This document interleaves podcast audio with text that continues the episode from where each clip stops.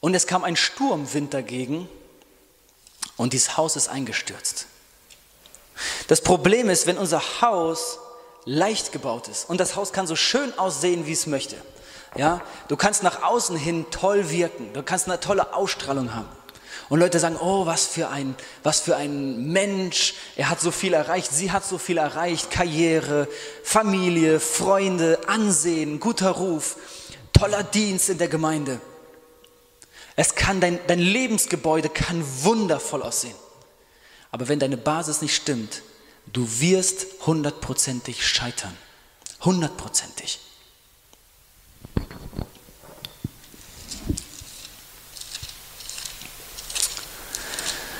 Denn entweder scheiterst du in diesem Leben oder du scheiterst vor dem Gericht Gottes.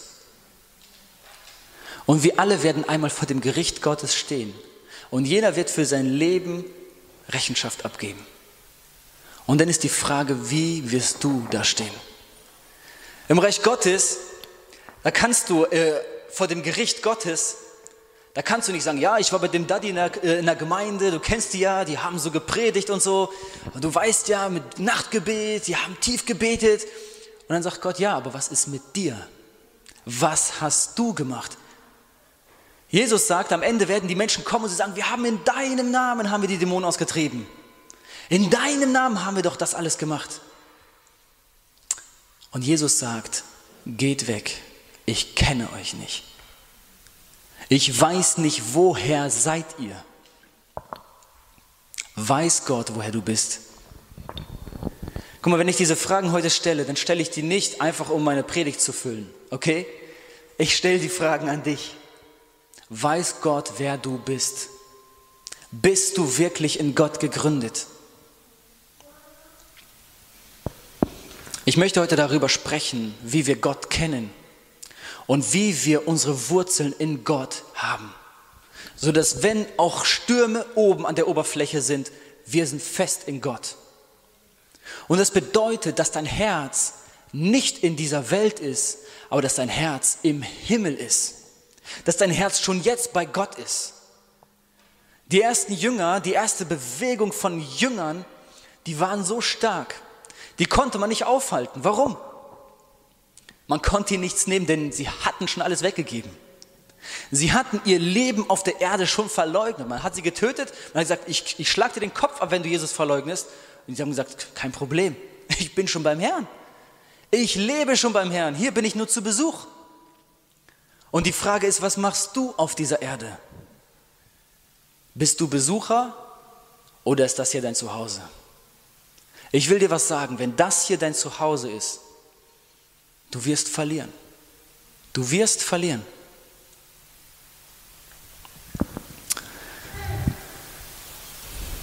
Jesus sagt, ich habe das tatsächlich gerade einfach aufgeschlagen in Lukas 6, Lukas, nee, gar nicht, Lukas 9. Ich war auf dem Weg zu Lukas 6.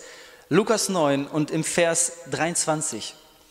Ich habe das nicht bewusst aufgeschlagen, aber Jesus spricht über die Nachfolge und er sagt, Lukas 9, Vers 23, wenn jemand mir nachkommen will, so verleugne er sich selbst und nehme sein Kreuz auf sich täglich und folge mir nach. Denn wer sein Leben retten will, der wird es verlieren. Wer aber sein Leben verliert um meinetwillen, der wird es retten. Denn was hilft es einem Menschen, wenn er die ganze Welt gewinnt, aber sich selbst verliert oder schädigt? Wenn du an dieser Welt festhältst, du wirst alles verlieren. Aber wenn du diese Welt loslässt, um Gottes Willen, wirst du alles gewinnen. Dann wartet im Himmel alles auf dich. Wir sind so fokussiert auf diese Welt. Geschwister, ich sage diese Botschaft heute, weil mir das so auf dem Herzen brennt für uns. Wir müssen aufwachen. Wenn wir in dieser Welt uns ein Imperium aufbauen. Du willst dir alles Mögliche aufbauen. Ich sag dir, du wirst im Himmel alles verlieren. Wo ist dein Herz? Jesus sagt, denn wo dein Herz, denn wo dein Schatz ist, da ist auch dein Herz. Du kannst ganz einfach herausfinden, wo dein Schatz ist, was dein Schatz ist. Worin investierst du deine Zeit, deine Gedanken, dein Geld, worin investierst du es? Da ist auch dein Schatz. Wir können unser Geld in alles Mögliche investieren. In dein Auto, in dein Haus. Du kannst dein Geld in deinen Körper investieren, in alles Mögliche. Und doch wird alles gehen. Du kannst dein Geld sogar in Bildung investieren und selbst deine Bildung wirst du im Himmel nicht mehr gebrauchen. Aber wo ist dein Herz?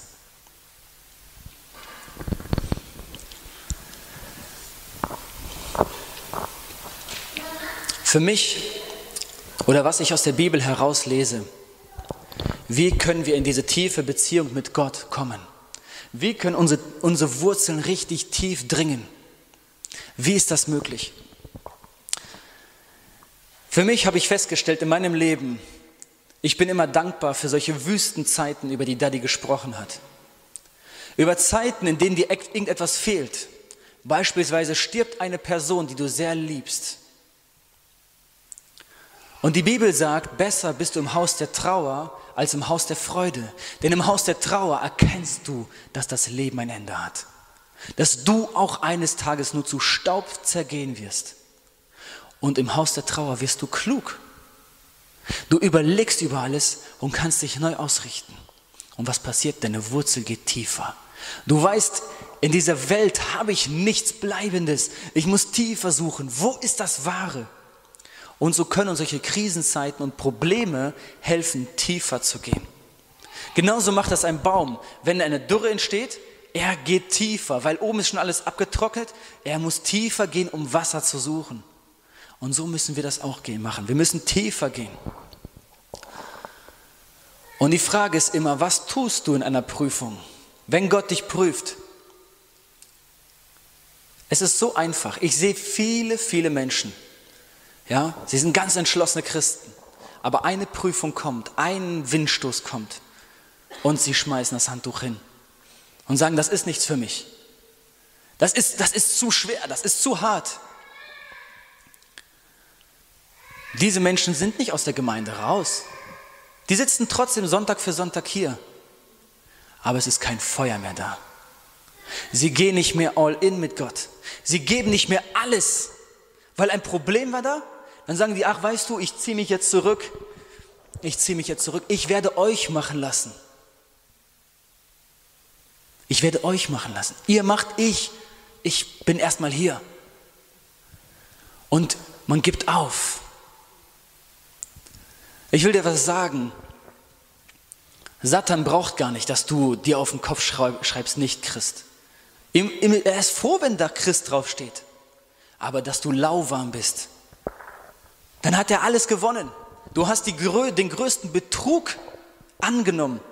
Du denkst, ich bin gerettet, ich komme in die Ewigkeit und in Wahrheit hast du alles schon längst verloren. Und warum predige ich so klar? Weil das genauso klar in der Bibel steht. Wir müssen uns selber prüfen, wo ist mein Herz?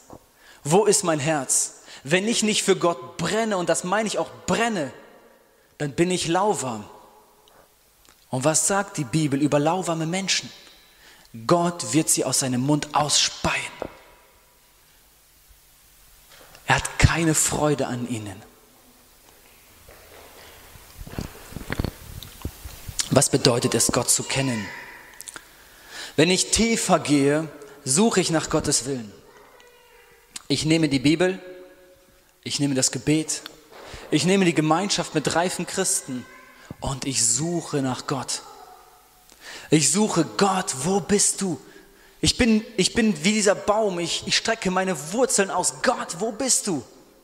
Wie dieser Baumeister, der tiefer gräbt und tiefer gräbt und der sagt, mit der alten Methode, es hat gehalten für einen kleinen Windstoß, Windsturm, Windstärke, keine Ahnung, zwei, aber jetzt weiß ich, es kommt ein Windsturm in Stärke zehn. Ich brauche eine andere Kraft, ich brauche eine Festigung und du gehst auf die Suche und suchst Gott. Du musst tiefer gehen. Du kannst dich nicht damit äh, zufrieden geben, wie es bis jetzt gelaufen ist. Es ist okay, wenn jemand neu bekehrt ist und eine Zeit lang kommt er erstmal, versteht alles, nimmt erstmal einfach an. Aber es ist nicht okay, wenn er in zehn Jahren noch immer genau in derselben Position ist. Jeden Sonntag, hier auf die Bank, setzt sich hin und hört zu. Das ist nicht, was Gott möchte. Gott braucht keine nette kleine Religion von uns. Gott möchte Nachfolge haben. Menschen, die sagen, das hat er gesagt, dann werde ich das auch tun. Wenn ich Gottes Willen kennenlerne, schaut mal, und heute suchen wir nach Gottes Willen. Wir werden ein bisschen von Gottes Willen erfahren. Und das Entscheidende, Entscheidende ist, was tust du damit? Du kannst seinen Willen ablehnen. Du kannst sagen, ja, das war früher so. Oder du kannst sagen, das sagt Gott zu mir heute. Das ist, was er von mir heute möchte.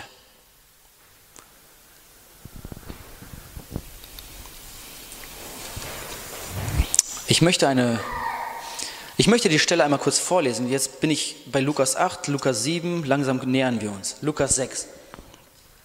Jesus sagt, was nennt ihr mich aber Herr, Herr und tut nicht, was ich sage? Jeder, der, meine Wort, jeder, der zu mir kommt und meine Worte hört und sie tut, ich will euch zeigen, wem er gleich ist. Er ist einem Menschen gleich, der ein Haus baut und dazu tief grub und den Grund auf Felsen legte. Als nun eine Überschwemmung entstand, da brandete der Strom gegen dieses Hauses und er konnte es nicht erschüttern, weil es auf festen Felsen gegründet, war. Den festen Felsen habe ich dazu gedichtet, da steht einfach nur Felsen. Und wenn es ein Felsen ist, dann reicht der Felsen, der ist fest. Wer aber hört und nicht tut, hört gut zu. Wer aber hört und nicht tut, der ist einem Menschen gleich, der ein Haus auf das Erdreich baute, ohne den Grund zu legen. Und der Strom brandete gegen dasselbe und es stürzte sofort ein. Und der Zusammenbruch dieses Hauses war gewaltig. Einmal Hände hoch. Wer möchte, dass sein Zusammenbruch seines Lebenshauses gewaltig ist? Also ich nicht. Keiner möchte das. Aber wir können nicht bestimmen, wie die Regeln in dieser Welt sind. Das bestimmt Gott. Ich rede jetzt nicht von, den, von der Verfassung und von dem, was das Gericht in Deutschland uns sagt. Wir müssen uns unterordnen, definitiv. Nur um das klarzustellen, nicht, dass nachher irgendjemand mir etwas nachstellt. Aber du hast jemand über dir. Und du kannst sagen, Gott, du bist der Herrscher und ich richte mich nach dir. Oder du kannst sagen, ich mache ganz einfach mein Ding. Und dann wird der Zusammenbruch deines Hauses, deines Lebens, deines geistlichen Lebens gewaltig sein, weil es eine riesengroße Lüge war. Ich möchte eine Stelle vorlesen. Daddy hat eigentlich die meisten Verse, die ich heute benutze, letztes Mal schon angeschnitten. Und ich dachte mir, ich gehe, gehe da einfach in die Tiefe. In Jakobus 1, Vers 21. Schreibt euch das gerne auf. Jakobus 1, Vers 21. Darum legt allen Schmutz ab und allen Rest von Bosheit. Schau mal, wenn du denkst, ich bin schon ein ganz guter Christ, ich bin schon ein ganz guter Nachfolger, ich mache schon dies und das, und du entdeckst auf einmal einen kleinen Rest Boshaftigkeit, etwas Böses, etwas, was Gott nicht gefällt, tu es von dir. Und nehmt mit Sanftmut das euch eingepflanzte Wort auf, das die Kraft hat, eure Seelen zu erretten. Seid aber Täter des Wortes und nicht bloß Hörer, die sich selbst betrügen. Wenn du einfach nur hörst und du gehst hier Sonntag für Sonntag hin, bist auch in der House Church und du denkst, Mann, ich bin so beständig dabei, dann heißt das das noch nicht, dass du auch ein Täter bist. Und wenn du hier sitzt und dir das aufschreibst und die ganze Woche lang darüber meditierst, dann heißt das noch nicht, dass du auch ein Täter bist. Wann wirst du ein Täter?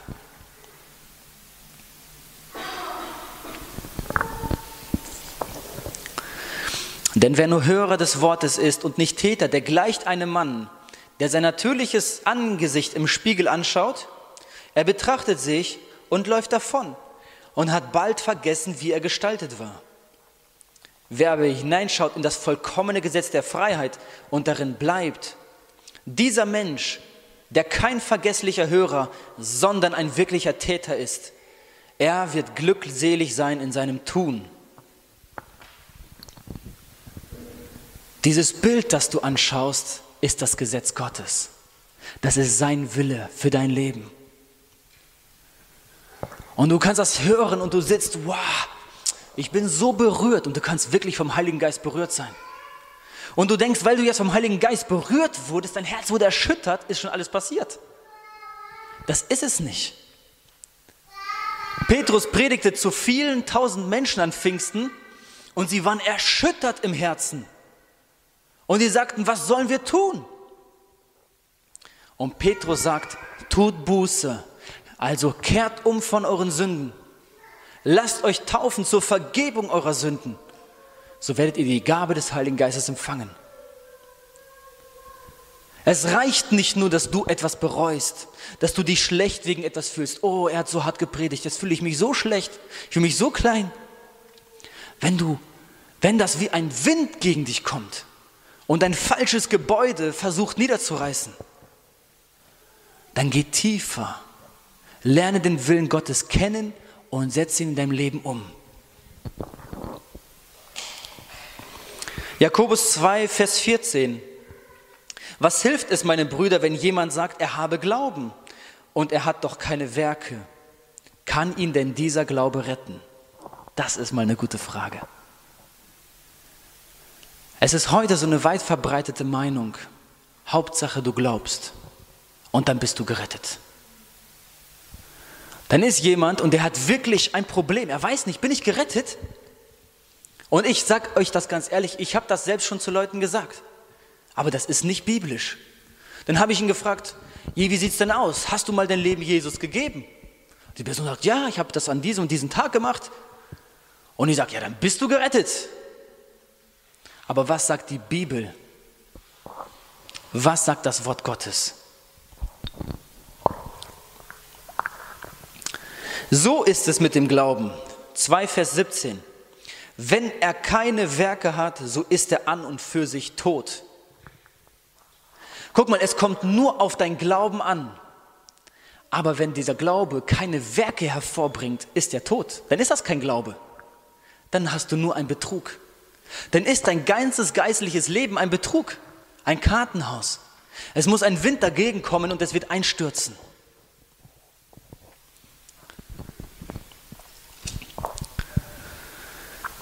Jakobus 2, Vers 19. Du glaubst, dass es nur einen Gott gibt? Du tust wohl daran. Auch die Dämonen glauben es und zittern. Willst du aber erkennen, du nichtiger Mensch, dass der Glaube ohne die Werke tot ist? Wurde nicht Abraham, unser Vater, durch Werke gerechtfertigt, als er seinen Sohn Isaac auf dem Altar darbrachte? Siehst du, dass der Glaube, also er hat ihn nicht wirklich dargebracht, er wurde nicht getötet, ja, Gott hat es unterbunden. Nur dass jetzt keiner denkt, es gibt Menschenopferung in der Bibel.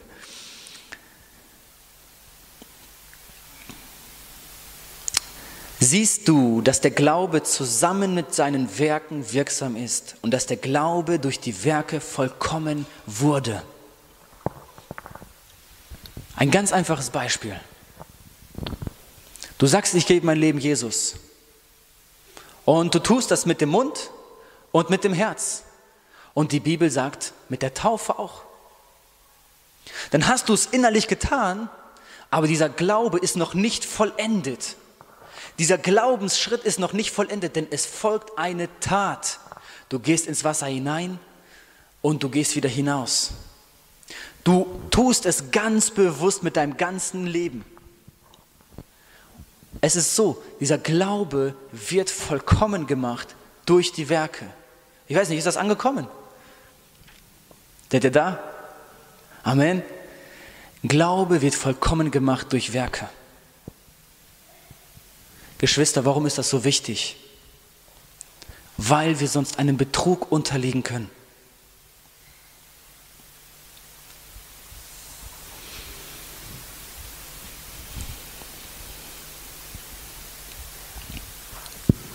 So seht ihr nun, Jakobus 2, Vers 24, dass der Mensch durch die Werke gerechtfertigt wird und nicht durch den Glauben allein. Vers 26, denn gleich wie der Leib ohne Geist tot ist, also ist auch der Glaube ohne die Werke tot. Wenn du, wenn du sagst, diese Leute gehen verloren, aber du betest nicht mal für diese Menschen, du gehst nicht zu ihnen hin, dann glaubst du in Wahrheit nicht wirklich dran. Dieser Glaube hat noch nicht dein Herz erreicht. Er hat dich noch nicht berührt. Du hast es noch nicht empfangen. In Jakobus 1, Vers ähm, 21 sagt Jakobus, und nehmt mit Sanftmut das euch eingepflanzte Wort auf, das die Kraft hat, eure Seelen zu erretten. Dieses Wort hat die Kraft, eure Seelen zu erretten. Und dieses Wort hat noch viel mehr Kraft. Nicht nur, dass du in den Himmel kommst. Dieses Wort hat Kraft, dass du wie Jesus die Dämonen austreibst. Dass du wie Jesus die Kranken heilst. Dass du wie Jesus ganze Fürstentümer bewältigst. Aber wie kannst du diese Kraft in Anspruch nehmen? Und wisst ihr, was passiert? Wir predigen über, du bist, du hast die Identität eines Kindes Gottes in dir, in Christus. Und dann gehen wir nach Hause und dieses Wort ist, ist da, aber wir wissen gar nicht, was soll ich damit. Und wisst ihr, was mit diesem Wort passiert? Es ist wie, es ist wie diese Wurzel. Sie ist ins Wasser gegangen, aber sie nimmt das Wasser nicht auf. Sie nimmt das Wasser nicht auf. Und so ist es genau mit der Wahrheit Gottes. Sie kommt in dein Leben. Es ist, das Wort wurde eingepflanzt. Es hat die Kraft, dein Leben umzudrehen. Aber du lässt es nicht in dir wirken. Ey, vielleicht blockst du direkt ab, sagst, diese Botschaft ist nicht für mich heute.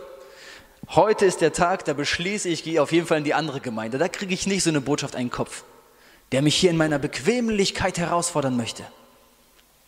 Du kannst das ganz einfach abblocken. Oder kannst sagen, Gott, was möchtest du tun? Und das Geheimnis ist, wie wir teilhaftig an dieser Kraft werden,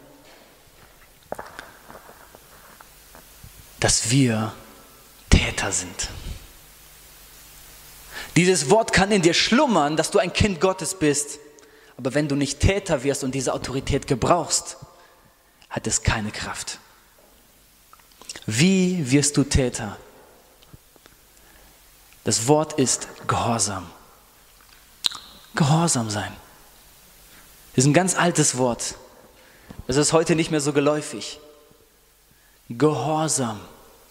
Das heißt, Gott sagt etwas und ich tue.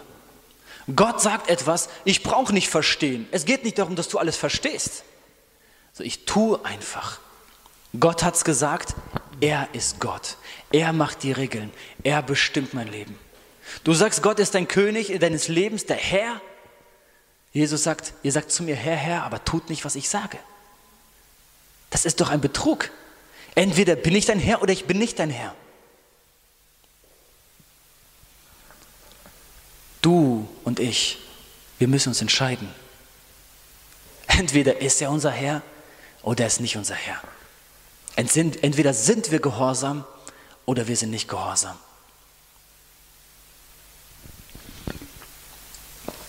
Und was passiert, wenn dieses Wort da ist?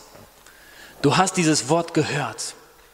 50 Predigten hast du schon gehört über deine Identität in Christus dass du die Macht hast in Christus, Dämonen auszutreiben, Kranke zu heilen. Aber was passiert, wenn dieses Wort nicht in Aktion kommt? Es verfault. Es fängt an zu stinken. Es wird richtig eklig. Dieses Wort verliert seine Kraft in dir. Wie? Weil du es nicht in die Tat umgesetzt hast. Ich sage euch, bei mir war das ganz genauso. Ich hatte früher Religiosität, christliche Religiosität, aber ich habe es nicht ausgelebt. Ich habe diese Dinge verstanden, ich habe Dinge gehört, aber ich habe die nicht ausgelebt. Und wisst ihr was? Ich hatte immer Zweifel. Ist Gott wirklich da? Ist das alles wirklich die Wahrheit? Man weiß es nicht. Pro, contra, ja, nein, ich weiß nicht. Ich war immer im Kampf. Manchmal hatte ich gute Tage, da dachte ich, ja Gott, ich liebe dich, ich glaube an dich. Und manchmal dann dachte ich, ach, diesen Gott gibt es überhaupt nicht. Ich war hin und her geworfen, von einer Meereswelle zur anderen, wie die Bibel sagt. Ich war nicht fest, ich hatte kein Fundament.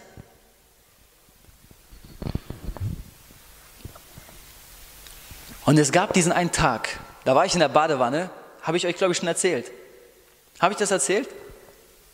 Ja? Und da habe ich mein Leben Jesus gegeben.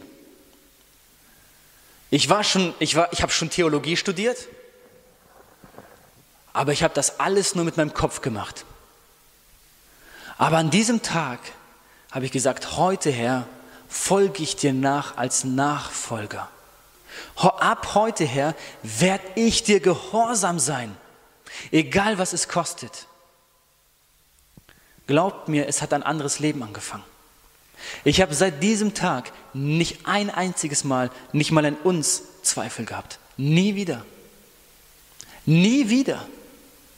Ich habe ich hab Heilung gesehen, ich habe Dämonenaustreibung gesehen, ich habe Wunder gesehen, richtige Wunder.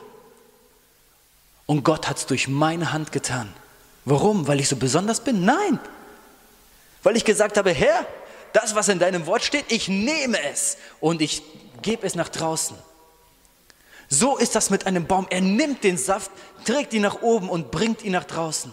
Und was passiert? Es geschieht Frucht. Aber wenn die Wurzel einfach nur da drin steht und inaktiv ist, sie wird verfaulen und du wirst keinen Zugang mehr haben zum lebendigen Wort Gottes, zur lebendigen Quelle, weil du liest dieses Wort und denkst, das ist doch irgendwie nicht wirklich wahr. Ja, der Daddy macht das, ich weiß. Daniel, ja, der und der. Aber für mich, ich weiß nicht. Und dieses Wort hat keine Kraft mehr für dich. Warum? Wegen deiner Entscheidung. Gottes Wort hat immer Kraft. Aber du machst es kraftlos. Preis den Herrn, wenn du dich heute nicht angesprochen fühlst. Preis den Herrn. Ja? Wenn du sagst, ah, ich habe das Problem nicht. Ich kenne Gott. Aber wenn du dich angesprochen fühlst, block das nicht ab. Nicht einfach kritisieren. Lenk dich nicht ab, sondern nimm das Wort auf, das die Kraft hat, dich zu erretten.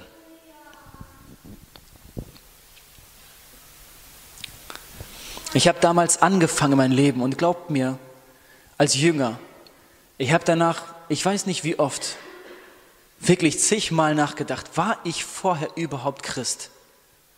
Weil das war so eine Lüge, in der ich gelebt habe. So eine religiöse Lüge. Ich habe mein Leben ganz bewusst Jesus gegeben. Davon bin ich überzeugt. Und das war echt. Ich habe mit ganzem Herzen mein Leben, es war eine große Evangelisation und ich bin als einziger nach vorne gerannt und auf die Knie geschmissen habe ich mich, weil ich so berührt war von Gottes Wort. Aber danach bin ich wieder in die Welt gegangen. Ich habe wieder angefangen zu kiffen, ich habe wieder angefangen zu trinken, unterschiedliche Dinge zu tun. Und es war für mich alles so, ich will Gott dienen, ich liebe Gott, aber mein Stückchen Welt will ich auch behalten. Mein bisschen Spaß, das kann nicht schlimm sein für Gott. Das kann nicht böse sein. Das sagst du. Aber was sagt Gott? Ich war komplett blockiert. Und erst als ich diese Entscheidung getroffen habe, ich gehe komplett für Gott, glaubt mir, das hat was freigesetzt. Ich wusste, ich habe in dieser Welt nichts mehr. Vorher, ich musste noch denken an Geld. Wie, wie werde ich noch reich? Wie, wie bekomme ich noch dies, wie bekomme ich noch das? Aber als ich entschlossen habe, ich bin Nachfolger Christi, alles war unwichtig. Und nur noch diese eine Sache zählt. Und glaub mir, dein Leben wird einfach. Dein Leben wird einfach. Auf zwei Hochzeiten zu tanzen ist schwierig. Aber wenn du an einem Ort bist, ist es einfach. Du kannst voll da sein.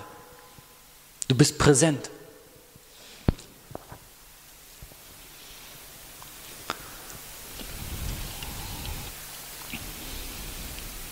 Es geht um dich und mich.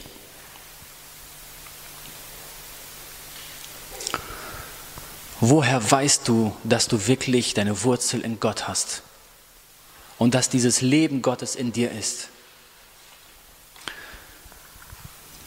Wenn ihr die Bibel dabei habt, schlagt mit mir Johannes Evangelium auf, Kapitel 15.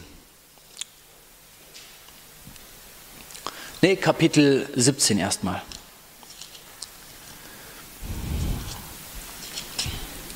In Kapitel 17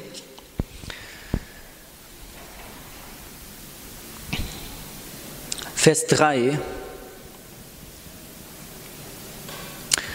sagt Jesus zu Gott und er betet für die Gläubigen.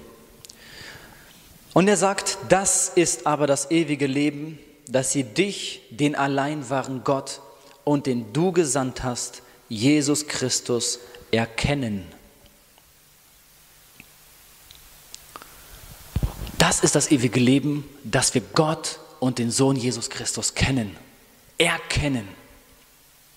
Dieses Wort, und das habt ihr vielleicht schon mal in der Predigt gehört, hat eine ganz tiefe Bedeutung. Es meint nicht nur, oh ja, so sieht Gott aus, sondern dieses Wort meint, du kennst Gott. Du bist tief mit ihm verbunden. Du hast eine tiefe, innige Beziehung mit Gott. Ihr seid wie verschmolzen. Das bedeutet dieses Wort erkennen. Du bist mit Gott verschmolzen. Es wird, dasselbe Wort wird gebracht, wenn, wenn zwei Ehepartner zusammenkommen. Und die Bibel sagt, zwei, aus zwei wird eins. Die zwei werden ein Fleisch. Und die Bibel sagt, sie erkannten einander an unterschiedlichen Stellen. Im Alten Testament, es steht, sie erkannten einander. Und das meint, sie hatten Intimität sexuell. Und sie wurden eins. Und die Frage ist, bist du auch mit Gott eins? Hast du ihn erkannt?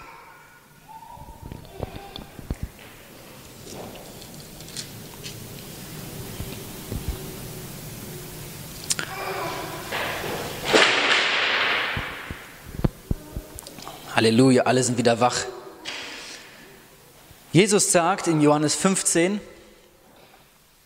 knickt die Wand ruhig so ein bisschen, dann ist die auch stabil. Das war ein Windstoß. Und der Zusammenkrach des Hauses war gewaltig. Jesus sagt, und er spricht von dem Weinstock und die Reben. Und glaubt mir, ich werde noch hunderte Predigten über den Weinstock und die Reben halten. Weil das ist die Beziehung zwischen Gott und dir. Er sagt, ich bin der Weinstock, ihr seid die Reben. Bleibt in mir und ich bleibe in euch. Er sagt, bleibt in mir und ich werde in euch bleiben. Aber geht ihr von mir, dann bin ich auch nicht mehr in euch. Das ist ganz automatisch.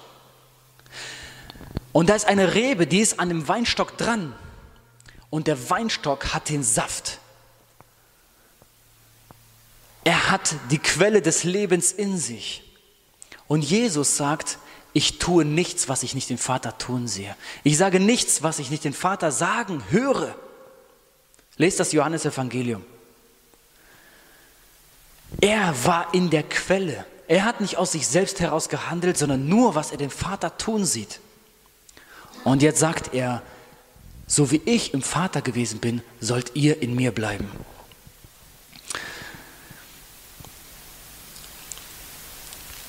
Dadurch, Johannes 15, Vers 8, wird mein Vater verherrlicht, dass ihr viel Frucht bringt und meine Jünger werdet. Gleich wie mich der Vater liebt, so liebe ich euch. Bleibt in meiner Liebe. Wenn ihr meine Gebote haltet, so bleibt ihr in meiner Liebe. Gleich wie ich die Gebote meines Vaters gehalten habe und in seiner Liebe geblieben bin. Jesus hat die Gebote Gottes gehalten, hat nicht sein eigenes Ding gedreht, sondern hat das gemacht, was Gott wollte. Und dadurch ist er in der Liebe Gottes gewesen, in dem Lebensfluss. Und er sagt, so wie ich in der Liebe des Vaters geblieben bin, sollt auch ihr in mir bleiben und meine Gebote halten. Und das ist dieser Weinstock. Er ist in der Erde. Er hat Zugang zum Wasser. Und du wirst in diesem Weinstock eingepropft. Und das Wasser fängt an durchzulaufen. Und jetzt entscheidest du, was machst du mit dem Leben, das da ankommt? Wie sieht dieses Leben aus? Du gehst durch die Straße und da ist eine Person und Gott klopft an dein Herz und sagt, guck mal, diese Person möchte ich heute erreichen. Du bist im Supermarkt, vor dir steht jemand und du sagst, eigentlich sollte ich was sagen. Weißt du, was da an dein Herz klopft? Der Lebensfluss Gottes. Und Gott sagt, ich möchte dieser Person heute die Frucht des Evangeliums geben. Aber du sagst, nein, nicht mit mir. Ich muss jetzt ganz schnell einkaufen. Ich muss jetzt schnell nach Hause. Wir wollten noch Filmabend machen. Keine Zeit dafür. Wer weiß, am Ende hält mich diese Person auf, möchte noch mit mir ins Café, dann hat meine Frau wartet zu Hause auf mich. Das geht alles nicht. Das ist jetzt Vorrang. Ich muss ja um mich, um meine Ehe kümmern. Und wir fangen an, uns selbst zu betrügen.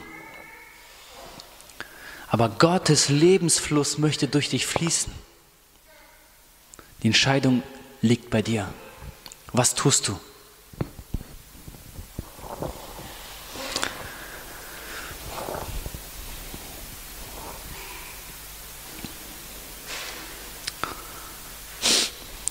Ich bin der wahre Weinstock und mein Vater ist der Weingärtner. Jede Rebe an mir, die keine Frucht bringt, nimmt er weg. Jede aber, die Frucht bringt, reinigt er, damit sie mehr Frucht bringt. Da ist ein Weinstock und das ist Christus. Und wir gehören zu ihm. Und wir sind seine Hände und seine Beine auf dieser Erde. Er möchte durch uns wirken zu den Menschen, durch, unser, durch unseren Mund reden. Wir sind die Rebe, wir sind ein Teil an ihm, an dem Leib Jesu. Und die Bibel sagt hier, der Weingärtner, wenn er eine Rebe sieht, die keine Frucht bringt, die das Leben Gottes nicht durchlässt, er wird sie abschneiden. Er wird sie abschneiden.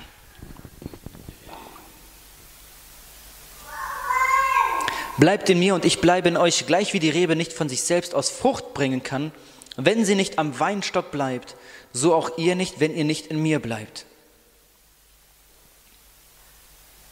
Wenn jemand nicht in mir bleibt, so wird er weggeworfen wie die Rebe und verdorrt.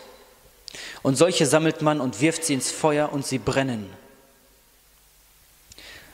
Wenn ihr in mir bleibt und meine Worte in euch bleiben, so werdet ihr bitten, was ihr wollt, und es wird euch zuteil werden. Dadurch wird mein Vater verherrlicht, dass ihr viel Frucht bringt und meine Jünger werdet. Wer hat hier gehört, dass hier steht, du sollst jeden Sonntag artig im Gottesdienst sitzen? Der Gottesdienst ist der Ort, wo du Input bekommst, wo du eine Aufforderung bekommst. Das ist die das ist Grundbasis, wo jemand Erfahreneres dir etwas mitgeben kann. Aber Gott sagt, er möchte Frucht sehen. Und wie kann ich diese Worte lesen und euch nicht weitergeben, die sagen, wenn wir keine Frucht bringen und unser eigenes Leben leben, dass er uns abschneidet und ins Feuer wirft? Wie kann ich euch das vorenthalten? Und was bringt das jetzt mit euch?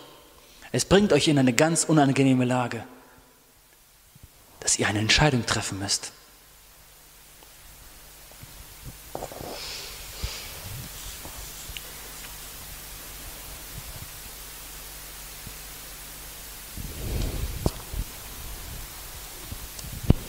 Wo ist dein Herz?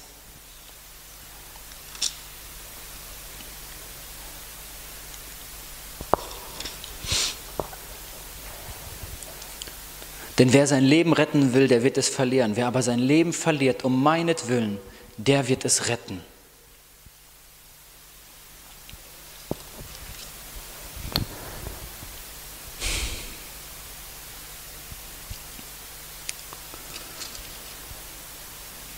Jesus sagt an anderer Stelle, ringt danach, in Lukas 13, Vers 24, ringt danach, in, durch die enge Pforte hineinzugehen. Denn viele, sage ich euch, werden hineinzugehen suchen und es nicht können. Wenn einmal der Herr aufgestanden ist und die Türe verschlossen hat, dann werdet ihr anfangen draußen zu stehen und an die Türe zu klopfen und zu sagen, Herr, Herr, tu uns auf. Dann wird er antworten und zu euch sagen, ich weiß nicht, woher ihr seid. Dann werdet ihr anfangen zu sagen, wir haben vor dir gegessen und getrunken und auf unseren Gassen hast du gelehrt. Und er wird antworten, ich sage euch, ich weiß nicht, woher ihr seid. Weicht alle von mir, ihr Übeltäter. Da wird das zähe Heulen und das Zähneknirschen sein, wenn ihr Abraham, Isaac und Jakob und alle Propheten im Reich Gottes seht, seht euch selbst aber hinausgestoßen. Vers 30, und siehe, es sind Letzte, die werden Erste sein, und es sind Erste, die werden Letzte sein. Vielleicht hast du in diesem Leben alles. Und vielleicht bist du in der Ewigkeit nichts. Und mit nichts meine ich nicht, dass du im Himmel bist und nichts hast. Mit nichts meine ich, dass du in der Hölle bist. Denn es werden Letzte sein, die werden Erste sein. Und es sind Erste, die werden Letzte sein.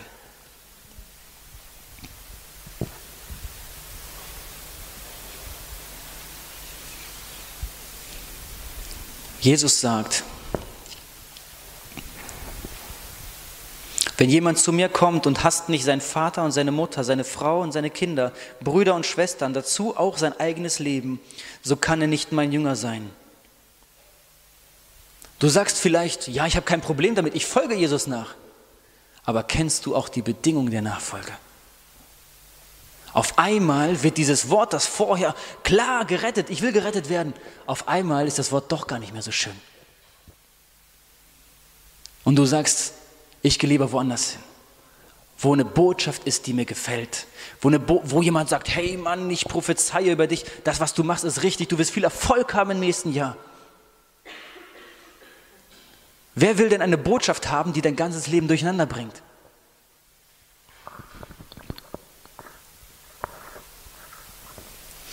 Denn wer von euch, der einen Turm bauen will, setzt sich nicht zuvor hin und berechnet die Kosten, ob er die Mittel hat zur gänzlichen Ausführung, damit nicht etwa, wenn er den Grund gelegt hat und es nicht vollenden kann, alle, die es sehen, über ihn zu spotten beginnen und sagen, dieser Mann, dieser Mensch fing an zu bauen und konnte es nicht vollenden.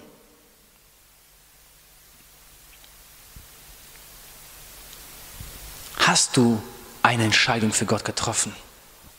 Man trifft nicht eine Entscheidung für Gott, ja, ich will gerettet werden, sondern hast du die Kosten abgewägt? Hast du berechnet, was es dich kostet? Das steht hier im selben Zusammenhang. Das Kreuz täglich auf sich zu nehmen und sein Jünger zu sein. Hast du diese Kosten berechnet? Ich sag euch, wenn ihr eine echte Entscheidung trefft, ihr werdet ganz anders leben. Vielleicht hast du so eine Entscheidung schon getroffen. Ich hatte mich früher entschieden, ich wollte gerettet werden. Gerettet zu werden ist keine Entscheidung, sondern du entscheidest dich für die Jüngerschaft. Ich glaube in Lukas 18, Lukas 18, Vers 18. Und es fragte ihn ein Oberster, guter Meister, was muss ich tun, um das ewige Leben zu erben? Da sprach Jesus zu ihm, was nennst du mich gut? Niemand ist gut als Gott allein. Du kennst die Gebote. Du sollst nicht Ehe brechen, du sollst nicht töten, du sollst nicht stehlen, du sollst nicht falsches Zeugnis reden, du sollst deinen Vater und deine Mutter ehren. Er aber sprach, das alles habe ich gehalten von meiner Jugend an. Als Jesus das hörte, sprach er zu ihm, eines fehlt dir noch. Verkaufe alles, was du hast, verteile es an die Armen so wirst du einen Schatz im Himmel haben. Und komm und folge mir nach. Als er dies hörte, wurde er ganz traurig, denn er war sehr reich. Als er aber ihn so sah, dass er ganz traurig geworden war, sprach er, wie schwer werden die Reichen ins Reich Gottes kommen. Denn es ist leichter, dass ein Kamel durch ein Nadelöhr geht, als dass ein Reicher in das Reich Gottes hineinkommt. Da sprachen die, welche es hörten, wer kann dann überhaupt errettet werden? Er aber sprach, was bei den Menschen unmöglich ist, das ist bei Gott möglich. Da sprach Petrus, siehe, wir haben alles verlassen und sind dir nachgefolgt. Jesus sprach aber zu ihnen, wahrlich, ich sage euch, es ist niemand, der Haus oder Eltern oder Brüder oder Frau oder Kinder verlassen hat um des Reiches Gottes willen, der es nicht vielfältig wieder empfinge in dieser Zeit und in der zukünftigen Weltzeit das ewige Leben. Amen. Amen. Hey Leute, das ist unsere Hoffnung. Das ewige Leben. Du kriegst alles zurück. Wenn du irgendwas für Gott hingibst, er wird es dir vielfach erstatten. Trauere nicht darum. Du brauchst darum nicht zu trauen. Du kannst dich freuen. Du hast es gerade vermehrt. Aber wir müssen unseren Blick ändern von dieser Welt in die jenseitige Welt, in den Himmel. Leichter kommt ein Kamel durch ein Nadelöhr als ein Reicher in das Reich Gottes. Du kannst das auslegen, wie du möchtest. Es ist unmöglich, dass ein Kamel durch ein Nadelöhr geht. Und es gab auch nicht so ein Tor in Jerusalem, wie manche sagen. Es ist ganz einfach unmöglich. Es kommt keiner, der sein Herz in dem Reichtum hat, in das Reich Gottes. Es ist unmöglich. So. Wenn dein Herz in dieser Welt ist, kommst du nicht ins Reich Gottes. Wenn dein Herz in dieser Welt ist, kommst du nicht in den Himmel. Leute, lasst uns das mal verstehen. Es ist etwas Heiliges. Jesus sagt, such durch die enge Pforte hineinzukommen. Es ist nicht so, dass keiner danach sucht. Viele suchen danach. Aber das Problem ist, jeder möchte es zu seinen Bedingungen. Jeder möchte, ja, aber ich möchte nicht diesen Gott, ich möchte meinen Gott so und so haben.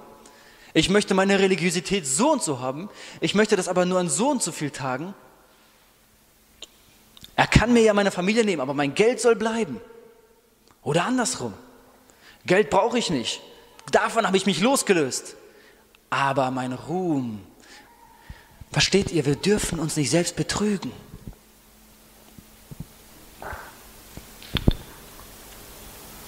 Wie entfacht und entfaltet sich Gottes Kraft in unserem Leben? Durch eine Gehorsamsentscheidung. Jesus sagt, nimm das Kreuz auf dich täglich. Diese Gehorsamsentscheidung ist täglich. Ich hatte vor einiger Zeit, hatte ich, ähm, das ist schon bestimmt drei Jahre her, da hatte ich das Gefühl, dass ich zu viel Filme geguckt habe und zu viel Serien. Das habe ich auch. Und ich habe gemerkt, dass ich nicht mehr dass ich überhaupt nichts für Gott mache. Ich bin total inaktiv. Ich habe nicht nach Gott gesucht, nicht nach ihm gebetet, ich habe nicht Bibel gelesen und geschweige denn irgendwas auf der Straße oder so gemacht. Und abends, ich kam nach Hause, ich habe immer direkt Filme und Serien geguckt. Und ich wusste ganz genau, ich soll damit aufhören, aber es gefiel mir nicht. Ich wollte damit nicht aufhören. Aber eines Tages habe ich es. Und Gott überführte mich sehr stark und ich sagte, Gott, ich gebe dir das ab. Und ich werde jetzt erstmal keine Filme und Serien gucken und schon gar keine Filme, die dich nicht ehren. Und keine Musik, die dich nicht ehrt. Und ich war ein Musikfanatiker. Und ich habe aufgehört, Musik zu hören, Filme zu gucken. Und glaubt mir, auf einmal hatte ich Platz in meinem Leben. Ich hatte Zeit in meinem Leben, obwohl ich studiert habe, obwohl ich Familie hatte. Ich hatte Zeit auf einmal, die hatte ich vorher nicht gehabt. Es war trotzdem noch ein Kampf, mich wirklich an die Bibel zu, lesen, äh, zu setzen, aber das habe ich gemacht. Aber wisst ihr, was passiert? Nach einiger Zeit gerät man wieder in diesen Trott. Es ist wie dein Zimmer aufzuräumen. Du räumst es auf. Wie, länger, wie lange hält es? Wie lange hält es? Hast du es einmal aufgeräumt und dann bleibt es so? Und wir denken, weil wir einmal unser Leben Jesus gegeben haben, sind wir für immer errettet. Es geht nicht um eine einzige Entscheidung, es geht um deine tägliche Entscheidung. Denn diese Entscheidung umfasst dein ganzes Leben. Es nennt der schmale Weg in die Ewigkeit. Du gehst auf diesem schmalen Weg, aber du kannst jederzeit runtergehen, wenn er dir zu schmal wird, wenn er dir zu steil wird, wenn er dir zu schwierig wird. Jederzeit. Und das ist deine tägliche Entscheidung. Jeder einzelne Schritt in deinem geistlichen Leben ist eine Entscheidung für das Reich Gottes. Aber du kannst dich jederzeit dagegen entscheiden. Und wie viele haben sich dagegen entschieden? Und ja, du kannst dein Heil verlieren. Aber nicht, weil irgendjemand das dir einfach wegreißt, sondern weil du dich dafür entscheidest, nicht mehr ein Jünger Jesu zu sein. Vielleicht nur noch ein Christ zu sein. Gerne gläubig, aber passiv bitte. Und was sagt Jesus? Ihr liebt mich, wenn ihr meine Gebote haltet. Was ist das erste Gebot? Liebe Gott. Wenn du seine Gebote nicht hältst, du kennst Gott nicht. Und er wird zu dir sagen, ich kenne dich nicht. Das Beste, was dir widerfahren kann, ist, dass jemand dir das ins Gesicht sagt. Noch besser ist es, wenn Gott es dir selber sagt. Und zwar täglich. Und dass du dein Denken verändern lässt. Was wird passieren, wenn du das tust? Du wirst bleiben in Christus und es kommt mehr Frucht und mehr Frucht und mehr Frucht. Leute, ich habe damals gebetet und ich hatte wirklich keinen Glauben, aber ich wusste, es steht in der Bibel. Und ich hatte gebetet für Menschen und auf einmal wurden sie geheilt. Andere wurden nicht geheilt und ich war wieder so zurückgeschlagen. Och Mann, warum nicht? Und dann hatte ich wieder weiter. Ich habe gesagt, nein, es steht in der Bibel. Ich klammer mich darum. Ich halte mich daran fest. Meine Wurzeln sind im Wort und das soll rauskommen. Ich sage, in Jesu Namen sei geheilt. Nichts ist passiert. Ich denke, das kann doch nicht wahr sein. Und so hatte ich manchmal Misserfolge, aber manchmal Erfolge. Und ich habe euch davon erzählt, wie ich einmal für diesen, für, gegen, diese, gegen dieses schlechte Wetter gebetet habe. Und es ist der komplette Himmel war aufgedeckt innerhalb von Minuten. Und ich habe Zeugen, das ist das Beste an der ganzen Sache. Glaubt mir, Leute, weißt ihr, was passiert ist? Dann wird das Wort Gottes in dir lebendig. Es empfacht seine Kraft. Und auf einmal merkst du, es geht nicht nur um einen Pastor, um einen Diener Gottes, aber es geht um dich. Du sollst das heilige Gefäß sein. Gott will dich benutzen. Und auf einmal all diese Ziele, die du gesteckt hast, werden so unwichtig.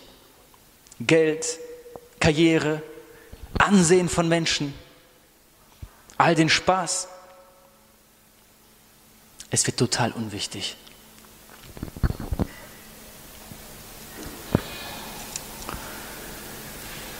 In, ich sage noch eine Sache und dann höre ich auf. Ich denke, wir haben genug Input gehabt. Ähm, wenn ich das jetzt noch finde. Ja, Lukas 8. Er redet über die vier Felder und ich habe letztens schon darüber gepredigt. Sucht im Internet, im Podcast unter äh, fruchtbar leben. Und da findet ihr diese Predigten und die empfehle ich euch sehr herzlich. Und Jesus erzählt jetzt Gleichnis über vier Felder. dass das erste Feld blockiert das Wort Gottes. Der erste Mensch blockiert das Wort Gottes. Sagt, dies, mit diesem Wort Gottes möchte ich nichts zu tun haben. Das zweite, da ist das Wort Gottes kurz drin. Und der Mensch sagt, wow, was für ein starkes Wort Gottes. Boah, das, das schüttelt mich richtig durch. Aber er geht weg und er geht in die Woche und was passiert? Netflix ist wieder an, Schule, Studium, Arbeit und es wird verweht. Es ist weg. und es kommt irgendeine Schwierigkeit und das ist nichts mehr für dich. Dann gibt es ein drittes Feld. Äh, äh, das sind Böden, das sind Felder. Deswegen wundert euch nicht, Felder, Menschen. Und die symbolisieren Menschen. Und dieser dritte Mensch, hört euch an, was Jesus über ihn sagt. Das ist ein, ein Same, der unter die Dornen fiel, nennt er ihn. Was aber unter die Dornen fiel, das sind die, welche es gehört haben, aber sie gehen hin und werden von den Sorgen und Reichtum und Vergnügungen des Lebens erstickt und bringen die Frucht nicht zur Reife. Und es gibt das vierte Feld. Das in dem guten Erdreich aber sind die, welche das Wort, das sie gehört haben, in einem feinen und guten Herzen behalten und Frucht bringen in standhaftem Ausharren. Es geht nicht nur darum, einmal ein tolles Erlebnis gehabt zu haben, einmal eine Person geheilt, einmal einen Dämon ausgetrieben, einmal jemanden zu Jesus geführt. Nein, darin standhaft auszuhalten, weiterzugehen, nicht damit zufrieden geben. Gestern ist jemand bekehrt, preis den Herrn, dann werden heute zwei bekehrt. Gib dich nicht damit zufrieden, geh weiter, standhaft. Das heißt Frucht bringen.